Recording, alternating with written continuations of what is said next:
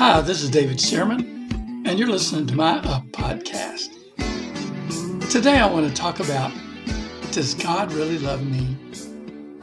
Okay, Christians everywhere always say God loves you. But honestly, I'm not all that sure that most of us really believe this about ourselves, especially knowing all we know down deep about ourselves. Nor do I believe that most believers understand the full depth and ramifications of that love.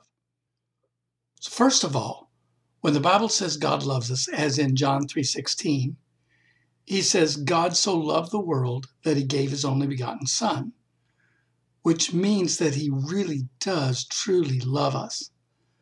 But the kind of love with which he loves us makes it really special.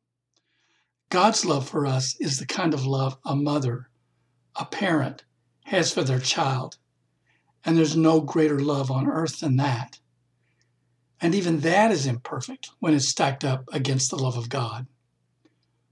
But just think of how much you, as a parent, love your children. If you could give them lifelong perfect health, you would. If you could give them so much money that they would never know a financial need ever, you would do it. If you could keep them out of all troubles, trials, testings, difficulties, you would do it. And that's how much God loves you perfectly and with only good intent. And the only reason that we don't all experience these blessings all the time is because of our own free will. See, in order to be real human beings created in the image of God, we have to have the freedom of choice free will. God cannot usurp your free will without turning you into a robot. Oh, how God would love it if we never experienced any pain. But the potential for experiencing pain comes with free will. And that's what the story of the Garden of Eden is all about, right? Adam and Eve had the gift of free will. And with it, they chose knowing evil over knowing blessing. Freedom to choose was their necessary right, but they chose poorly. And because evil and sin are now in the world, we have the right to do and do the same thing choose evil over good. Bottom line here the evils that we experience are not God's fault. He doesn't send them, He doesn't have any divine purpose in them all he wants is for them to be out of our lives. Now, some may say, yeah, but I see God smiting people in the Old Testament, etc. And to that, I'd have to say the image that you see of God in the Old Testament is not a complete image. God is not seen or understood as he is in the covenant of the law. John 1:14 says this that the word this is a Greek word used here, logos, which means the full expression of a thing, the full expression of God. The Word became flesh and dwelt among us. And we beheld his glory, the glory of the only begotten of the Father, full of grace and truth. Catch that word, truth. Jesus showed us the truth about the glory of himself and the Father, who he really was. And in verse 17, John goes on to say, For the law, this is the Old Testament, we're talking about the covenant of the law, was given through Moses. But catch this grace and truth came through Jesus Christ. He goes on to say, No one has seen, this is another great rich word that means totally understood or perceived. No one has seen God at any time.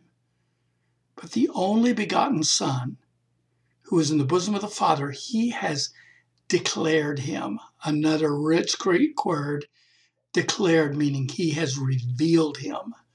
So, what John is saying here is we couldn't really see what God was like through the Old Testament. But when Jesus came, who is the perfect expression, the perfect, because he is God, the perfect expression of God, we see the truth. We see the fullness of God's real character and nature, His grace and His truth, and although no one has ever seen or fully understood God at any time, Jesus Christ has made him clear. And what do we see Jesus, i.e., God, doing when he comes to earth? What do we see about his character? He healed the sick, he lifted the fallen, he helped the needy. This is all he did. He just lifted and helped and did good. And that's why he's Jesus Christ who went about doing good, healing all who are oppressed of the devil, because that's the character of God as revealed through God the Son. So you see, Jesus came as our Savior. As I mentioned before, Savior is just a fancy Old English word for Savior. Jesus came as our Savior, and not just a savior from sin, but obviously through his behavior, we see he was a savior from all evil in all its forms. In other words, Jesus wants to restore to us, God wants to restore to us what was lost in Eden. Now, please excuse me if I've been a little basic and repetitive here. You probably know these things, but for some reason or other, it seems that a lot of Christians don't quite get these things. And honestly, will never really walk in victory until they can soak these truths into them very deeply because faith works by love. And in my humble opinion, understanding God's love for us and all of his blessings for us are reachable and attainable only through faith in his goodness, his benevolence, and his willing, his willingness to save us, to bless us, and to help us. Because he loves us. So now we're back to square one. We need to believe the love that God has for us. As John said in 1 John 4:16, we have come to know and believe the love God has for us. That's the key to faith. And we know that John 3:16 says that God so loved the world that he gave us Jesus. Now, here's a kind of funny story, but back when I was a baby Christian, and was always overanalyzing things all the time because of my unbelief, a nagging question entered my heart. I wondered, I know God loves the whole bunch of us, as it says in John 3:16, God so loved the world, but but what about me? What about David Stearman? What if I was the only guy that had ever been born? Would he still love me? Because I wasn't really sure God could be all that crazy about a person like me. I don't know. This may sound silly, but have you ever felt that way? I know God loves everybody, but does he love me as much as he loves some of the other people or everyone else altogether? Or does he even love me personally at all? So all of this came to a head after I'd been saved for about three years. And here's the story. I, I know I've told this story before, so if you've heard it, please forgive. I have been known to tell a story more than once, especially when it applies as perfectly to a situation as this one does. But like I said, I was wondering, does God really love me at all personally? So, you know, I just asked God about it. One day in my dorm room at Oral Roberts University, I just said, God, I know you love the whole world, but do you love David Stearman? I mean, just all by himself. And I left that with God. I went to a prayer meeting a couple of days later, and there was a girl there named Sarah, and she was playing this very unique looking Fender guitar. Now I know looking back, it was called a Fender Newporter.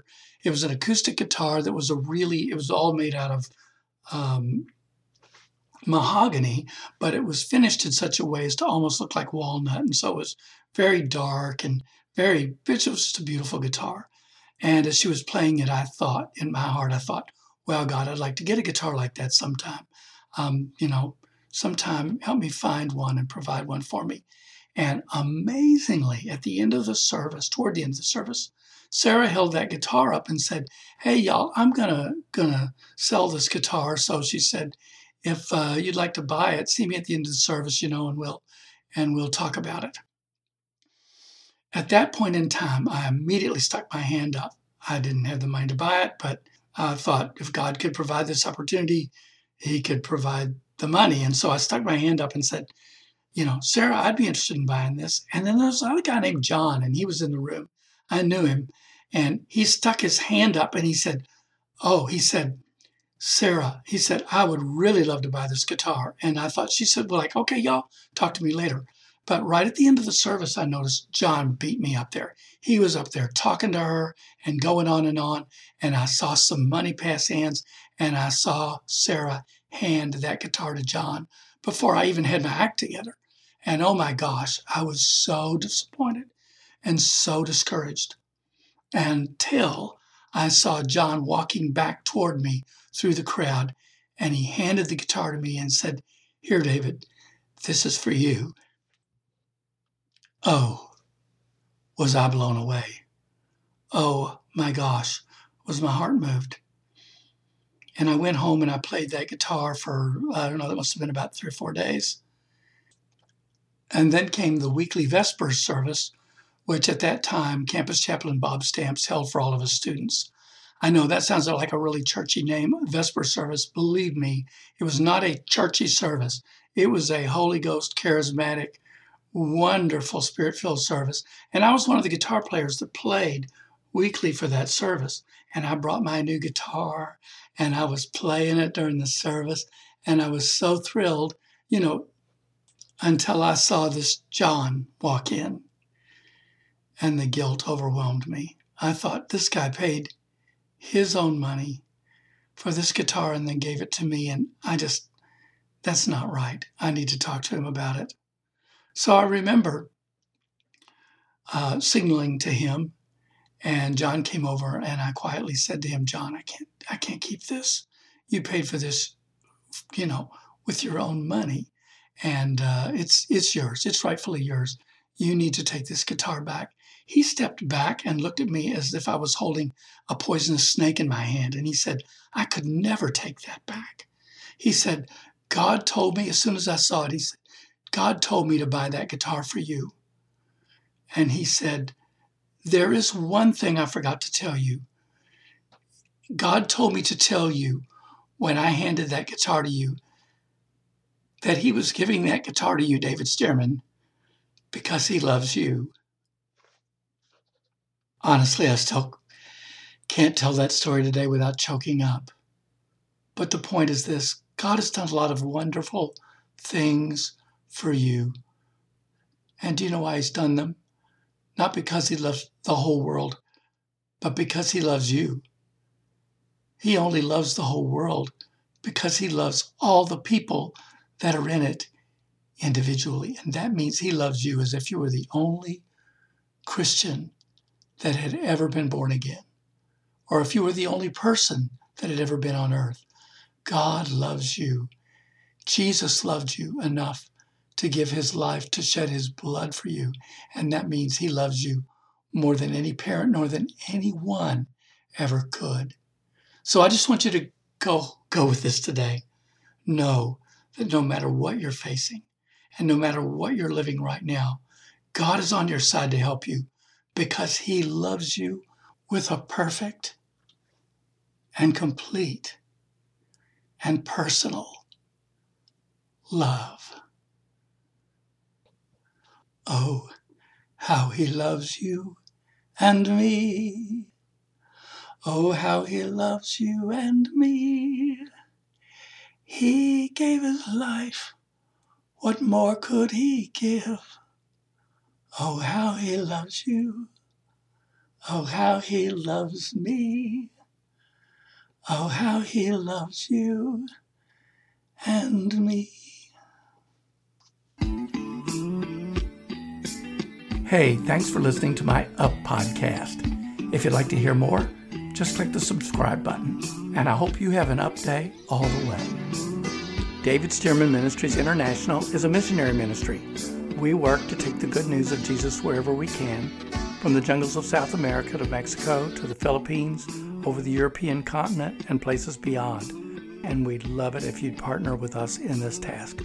Offerings can be made online at davidstearmanministries.org. Thanks so much. for helping us help others.